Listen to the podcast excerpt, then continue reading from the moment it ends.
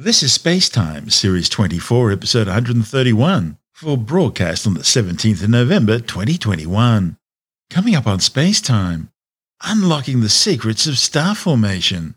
The Lucy mission to the Trojan asteroids of Jupiter continues despite its crippled solar array, and China continues its campaign to launch more spy satellites.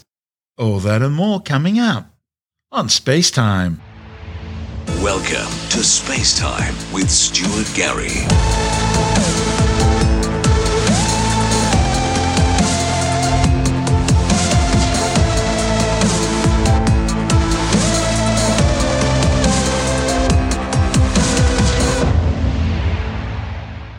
Astronomers have discovered unusual structures in the western wall of the spectacular Carina Nebula. The findings, reported in the Astrophysical Journal Letters, show a series of long parallel ridges deep inside star forming molecular gas and dust clouds. The ridges look like a remarkable, almost perfectly smooth wave, with fragments that appear to be in the process of being sheared off the cloud by a strong stellar wind. The structures are thought to be produced by a magnetic field. Astronomers also observed evidence of a jet of material being ejected from a newly formed star. The unprecedented observations were made using the adaptive optics capabilities of the 8.1 meter Gemini South Observatory in Chile. Adaptive optics uses actuators to constantly deform the telescope's primary mirror. This compensates for atmospheric turbulence and temperature layering differences. It's these effects in the atmosphere which make stars twinkle, which is great for romance, but not so good for astronomy, as it blurs the images. By using adaptive optics, astronomers had a tenfold improvement in the sharpness of their observations. The brilliant Carina Nebula, located in the southern skies, is a spectacular stellar nursery where gas and dust are condensing to form new stars. It's 500 times larger than the better known Orion Nebula, making it an ideal candidate for investigating star formation. Star forming regions are shrouded in gas and dust, but it's possible to see through these clouds by observing in infrared. Astronomers peered through the nebula's outer layers to reveal a huge wall of dust and gas glowing in intense ultraviolet light, heated by nearby massive young stars. The region was observed at the infrared wavelength of molecular hydrogen. Molecular hydrogen is the best way to trace the structures because they would otherwise be rendered invisible by dust blocking them in the optical and ultraviolet wavelengths of the Hubble Space Telescope. The new images are providing astronomers with their sharpest view yet of just how massive young stars affect their surroundings and influence how stars and planet formation proceeds. The study's lead author, Professor Patrick Hartigan from Rice University, says it's possible that the Sun and planets of our solar system were formed in exactly such an environment. He says if that's the case, then radiation and winds from any nearby massive stars would have affected the masses and atmospheres of the solar system's outer planets. Gemini South is a, is a large telescope. It is 8 meters in diameter, and it sits atop of a mountain in the Andes in Chile. And what this instrument does is it's, it allows you to, to get very, very sharp images of objects because what it does, it actually distorts the shape of the mirror so that compensates for any sort of shimmering in the Earth's atmosphere. And the other reason for going down there where, where you have to take the images in the southern hemisphere is that there are some parts of the sky that just are never visible from the north. Well, Carina is a very interesting area of star formation because it's probably the nearest star forming region to us that has really, really massive stars. And that's, that's very important because what it does, what the massive stars do, is they emit a lot of radiation and that can actually affect the surrounding cloud out of which other stars are forming. These images really show clearly for the first time how star formation proceeds in regions that have massive stars, and an awful lot of stars form in those kind of regions. Ultimately, this is the story of creation because what you're doing is you're looking at regions that are actually forming new stars and planets. So, a couple million years from now, there will be new stars and planets there that don't exist now. and those will go through their lives and will be shining long after the Earth and the Sun have have disappeared. In the meantime, the Sun will have thrown off its outer layers back into the interstellar medium, and then those provide new gases for new clouds, which then in the in the future form new stars. So there's this really large cycle of stellar life that is occurring. And what we're doing here is we're actually seeing into the stellar nurseries in very high detail through the dust, which is what the infrared light gives you. And you can really begin to see what's happening right at the beginning when stars and planets are forming. That's Patrick Hartigan from Rice University. And this is Space Time. Still to come. Mission managers still trying to work out how to fix a jammed solar array on the Lucy spacecraft. And China launches three more spy satellites as it continues to build up its orbital armada. All that and more still to come on Space Time.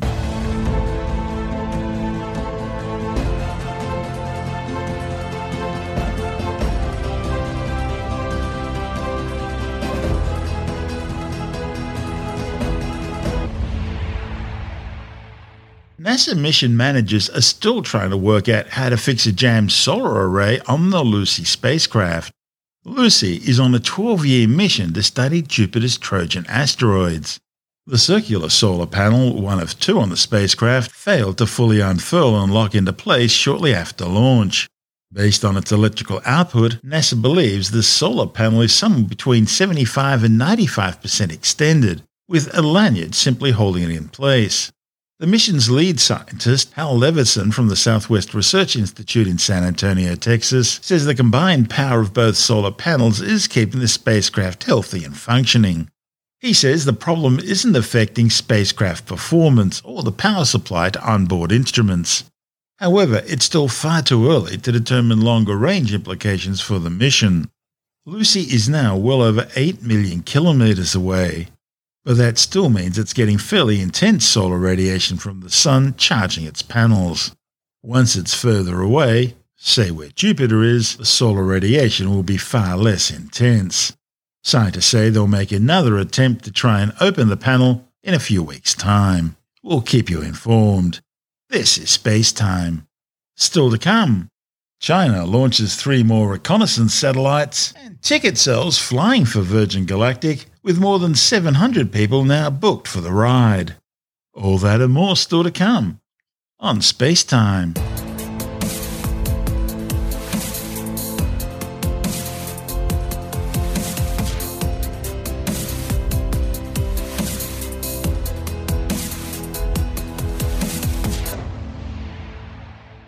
China has launched three more reconnaissance satellites. The latest missions both flew from the Jiuquan Satellite Launch Center in northwestern China. The first to fly was a Xialing 1 Gaofen 02F high resolution optical remote sensing satellite. It was launched aboard a Kuaizhou 1A rocket. It was the 12th flight for this 20 meter tall solid fueled launch vehicle. The successful flight was followed days later by the launch of a Long March 2C rocket, also from Jiuquan, this one carrying two Yaogan 3202 spacecraft. Now, Beijing described the Yaogan 32 as remote sensing satellites for the Ministry of Agriculture, keeping an eye on things like crop yields and forestry. In reality, the Yaogan 3202 are signals intelligence gathering satellites designed to spy on the communications of other countries. Yaogan 32 spacecraft are placed into 700 kilometer high sun synchronous orbits. This flight was the 394th mission for the Long March series rocket. Since 2016, Beijing has launched more than 143 Earth observation and reconnaissance satellites, including 32 Gaofen satellites and some 86 Yaogan spy satellites. This is space time. Still to come, Tickets flying for Virgin Galactic with more than 700 people now booked to ride to the edge of space.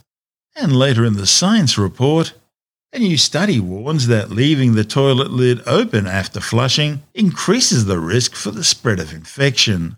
All that and more still to come on Space Time.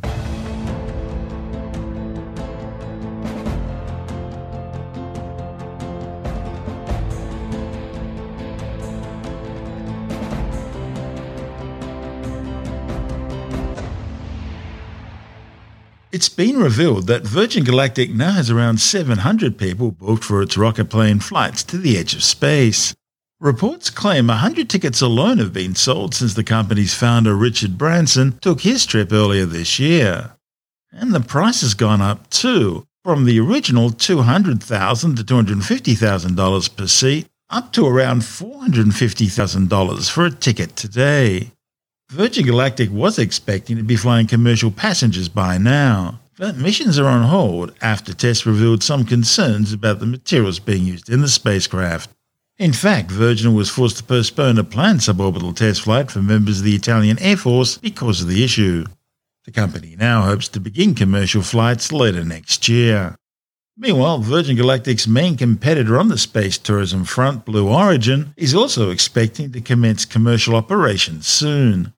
And of course, its new Shepard rocket has one big advantage over Virgin Galactic Spaceship 2. That is, it actually passes beyond the Kármán line, the 100 kilometre altitude which marks the internationally recognised official start of space. New Shepard also launches like a rocket from a conventional launch pad. Virgin Galactic Spaceship 2 rocket plane, on the other hand, is drop launched from an aircraft at 50,000 feet. It then fires up its onboard rocket engine and shoots to an altitude of around 86 kilometers. That's above the 80 kilometer mark which America uses to classify people as astronauts, but still well below the internationally recognized boundary. This is space time.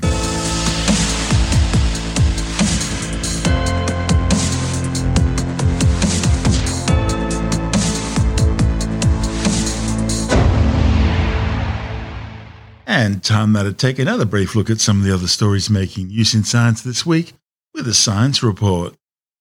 A new study warns that leaving the toilet lid open after flushing, uncovered trash cans, and defective plumbing drains are all playing a significant role in spreading infections in public restrooms. The findings, reported in the journal Science and the Total Environment, are based on 38 different studies from 13 countries looking at the risks of bacterial and viral transmission in public bathrooms. The results showed widespread evidence of contaminated surfaces as a cause of fecal oral transmission in public toilets in restaurants, workplaces, commercial premises, and universities. But there was no documented instances of airborne related infectious disease transmission. Still, the authors found that bioaerosols can potentially be transmitted throughout a multi story building by defective plumbing, and that leaving toilet lids open after flushing can disperse contaminated droplets beyond a metre. Researchers also found that uncovered trash cans in public bathrooms are also a risk, especially if they're located under or close to electric hand dryers. Iran has boasted that it's almost doubled its stockpile of enriched uranium. Tehran says it now has more than 210 kilograms of uranium enriched to 20% and 25 kilos enriched to 60%. The Islamic Republic has progressively abandoned its commitments to its 2015 Vienna Nuclear Non-Proliferation Treaty.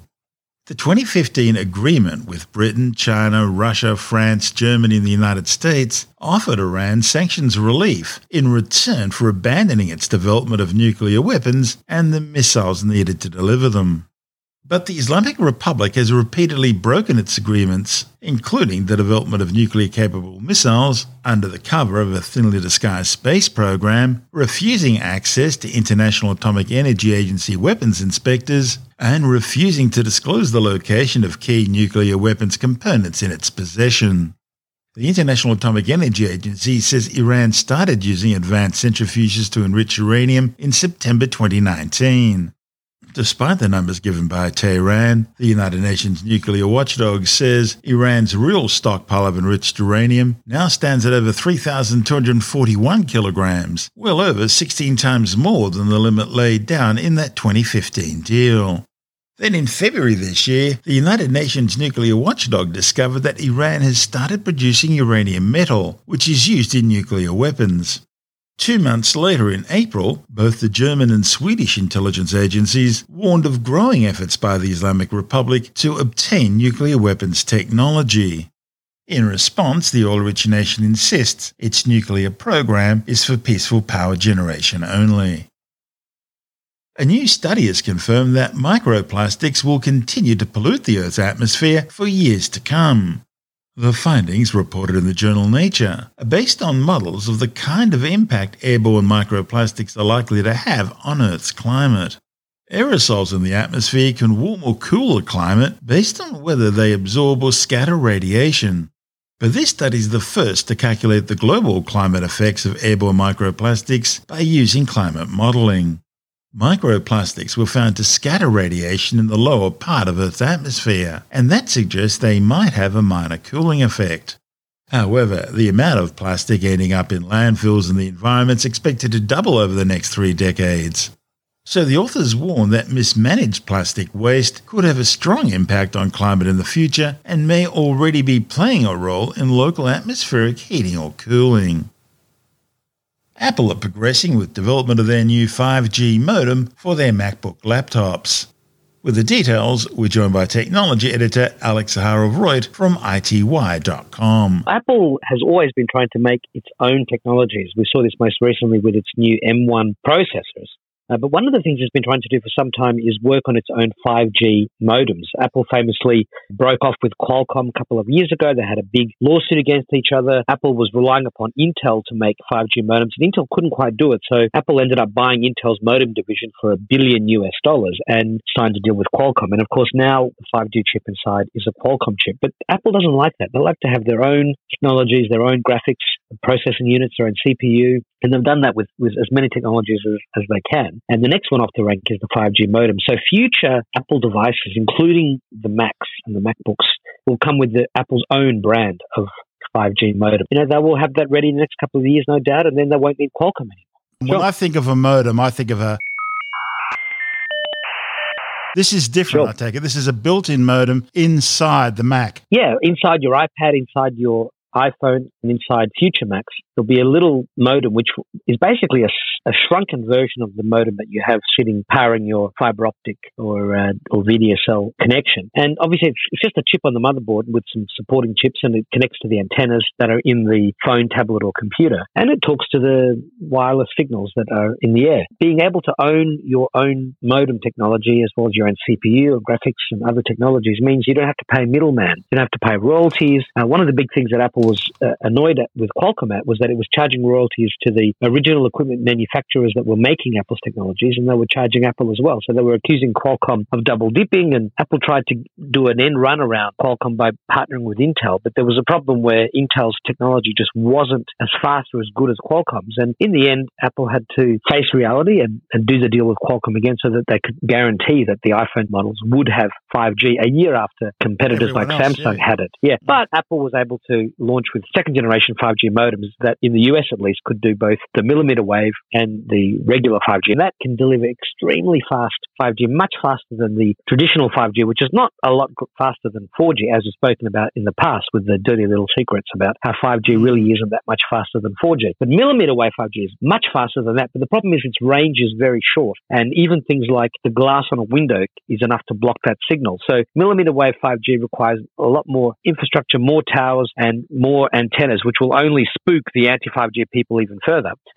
Meanwhile, own... isn't 6G where we're heading now? I mean, I know the European Space Agency are already looking at developing 6G hubs. Sure, look, 6G is a good decade away. I mean, oh, really? Well, the transition, I mean, look, maybe it'll come sooner than that because humanity seems to speed up its technological delivery and manufacturing it's and adoption. Version but, of Moore's Law, I guess. Yeah, but you know, we, we had analog, then we had one, which was 1G, then we had 2G, which was the first GSM phones, and we had 3G and 4G, and there's sort of been at least a decade between those yeah. developments. I mean, so it's 6G, yeah, they're talking about it now, and I mean, I remember talking about 6G before 5G, when people were talking about 5G, and I used to ask them, well, what does 6G look like? And they would say, look, we don't want to talk about it yet. Let's just get 5G on the table. Now that 5G is here, it's going to go through many evolutions. There'll be 5.5G, so we're going to see improvements to 5G, but 6G, well, I don't think it'll be like Star Trek teleportation yet. That might have to wait till 8 or 9G, but it's coming. That's Alex Zaharov-Reutt from iTWire.com.